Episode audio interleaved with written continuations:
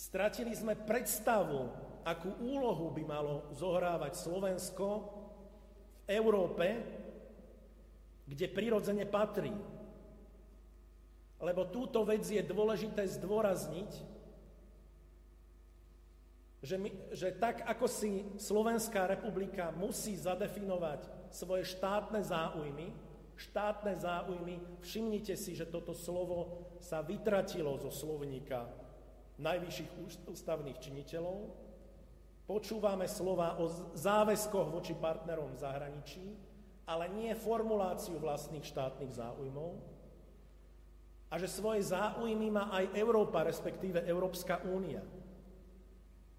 Slovenská republika a Európska únia majú svoje záujmy, ktoré by e, sme mali sledovať. Tie záujmy boli, sú a budú odlišné od záujmov tak Spojených štátov, ako aj Ruska.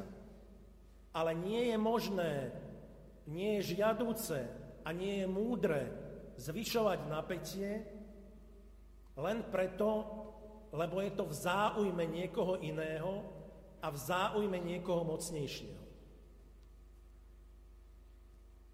Obchodná vojna medzi Spojenými štátmi a Európskou úniou, na Prahu ktorej sme sa ocitli, dáva odpoveď aj na to, do akej miery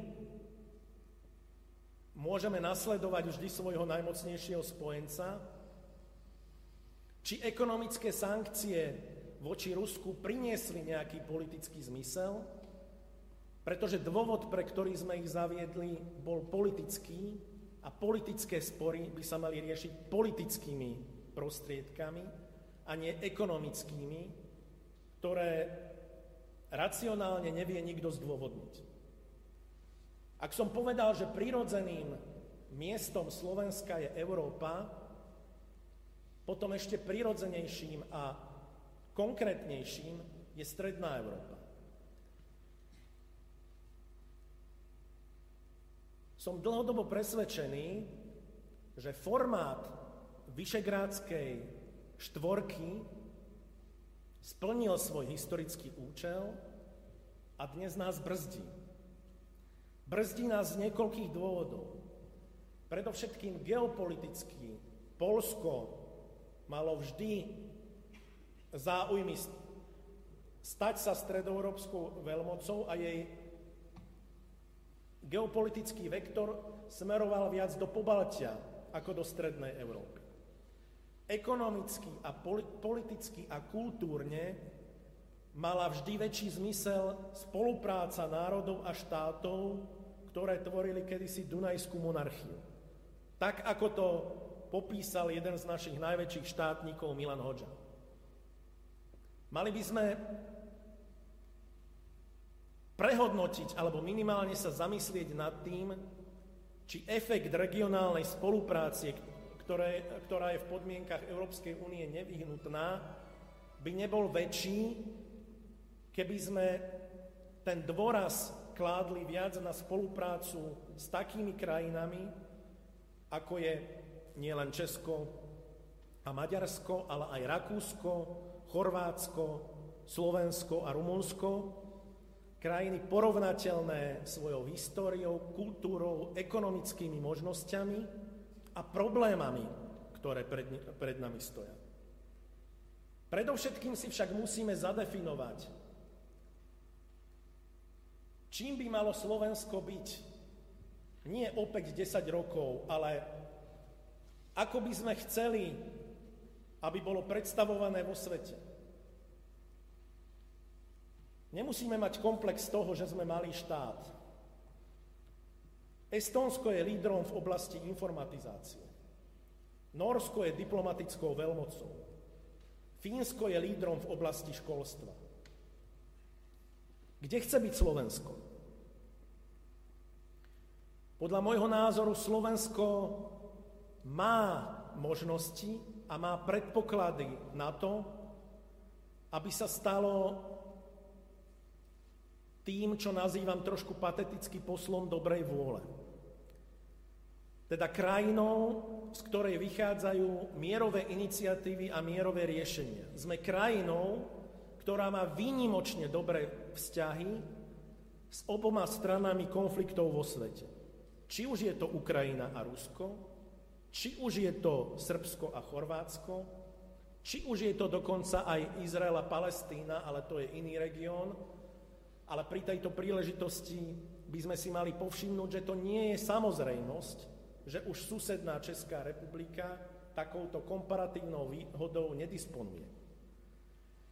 Mali by sme vychádzať predovšetkým z takýchto predispozícií a uvedomiť si, že náš príspevok k bezpečnosti a mieru vo svete môže byť väčší, ak sa staneme mierovým štátom, ako keď sa budeme snažiť dobiehať veľmoci v ich militaristickej politike, čo sa nám nikdy nepodarí a kde môžeme byť naozaj len servisom mocnejších štátov. A tak fakticky najväčšou prioritou, najväčším motivačným cieľom uplynulých rokov je odhodlanie zvýšiť vojenské výdavky na 2% HDP. Je to však skutočne ten hlavný cieľ, ktorý by malo Slovensko sledovať? Musíme si celkom úprimne ozrejmiť, že slub vynakladať na zbrojenie 2% výkonu našej ekonomiky, čo aktuálne predstavuje 2,5 miliardy eur, nebol našim dobrovoľným záväzkom, ale výsledkom tlaku Spojených štátov na európskych partnerov. Nie všetci tento tlak prijali. Nemecko, ktoré aktuálne vynakladá na obranu 1,2% HDP prostredníctvom svojej kancelárky, vyhlásilo, že do roku 2025 vzrastú tieto náklady na 1,5 HDP, 1,5% HDP a že Nemecko bude sledovať vlastné priority podľa svojich vlastných záujmov a potrieb. Slovensko, ktoré má oveľa viac problémov ako stabilné Nemecko, sa však zaviazalo, že v tom istom čase už budú jeho vojenské výdavky dosahovať 2% HDP. Je to naozaj nevyhnutné? Bývalý riaditeľ Inštitútu strategických štúdií Ministerstva obrany Českej a Slovenskej federatívnej republiky a neskôr prvý riaditeľ Inštitútu strategických štúdií Ministerstva obrany Českej republiky Vysokoškolský profesor a generál-major vo výslužbe Pavel Gavlas urobil podrobnú analýzu všetkých aktivít Severoatlantickej aliancie a členských štátov v nej a vypočítal, že 2 HDP na obranu určené de facto na budovanie expedičných jednotiek je príliš mnoho. Táto suma nemá žiadne racionálne opodstatnenie a ďaleko prekračuje hranicu samoučelného militarizmu. Ako je potom možné, že naši politici, inokedy takí hákliví na míňanie každého eura v iných rezortoch, kde sa používa princíp hodnota za peniaze, hádžu pri vojenských výdavkoch cifry bez akéhokoľvek exaktného zdôvodnenia. Prečo toto vlastne trpíme? Slovenská republika by neporušila svoje medzinárodnoprávne záväzky, keby vynakladala na obranu v úvodzovkách len toľko, koľko bohaté Nemecko. Nič také nám totiž zo Severoatlantickej zmluvy nevyplýva. Slovenská republika si plní svoje záväzky vyplývajúce zo Severoatlantickej zmluvy. Predpokladám, že by si plnila svoje záväzky aj v prípade napadnutia nejakého členského štátu a k tomuto záväzku sa treba striktne prihlásiť.